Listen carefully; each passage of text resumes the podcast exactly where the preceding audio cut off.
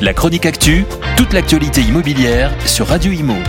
En partenariat avec Regus, des espaces de travail adaptés à chacun.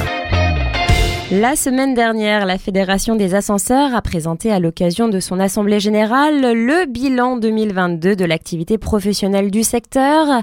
C'est une année globalement positive pour la profession et ce malgré un contexte économique tendu avec euh, l'inflation et des investissements en baisse dans le secteur de la construction. Il faut dire que ce dynamisme de la filière s'inscrit dans un contexte de transfert progressif des activités de construction neuve vers la réhabilitation. Quelques chiffres pour illustrer ces propos. Le chiffre d'affaires du secteur en 2022 est de 2,65 milliards d'euros. C'est plus 3% par rapport à 2021.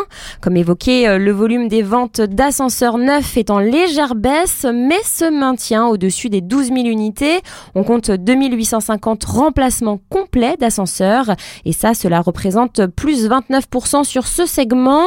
En 2022, la filière totalise 252 millions d'euros de chiffre d'affaires en matière de vente de modernisation. C'est plus 15,5% par rapport à l'année dernière. Enfin, c'est un secteur qui maintient son effectif de plus de 17 000 collaborateurs, un chiffre stable depuis 2018 dont 70% sont des opérationnels du terrain qui s'occupent de la maintenance du parc.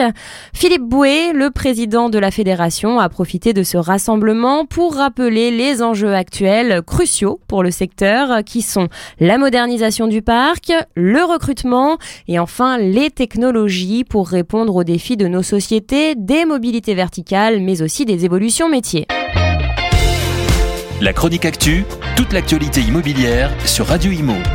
En partenariat avec Regus, des espaces de travail adaptés à chacun.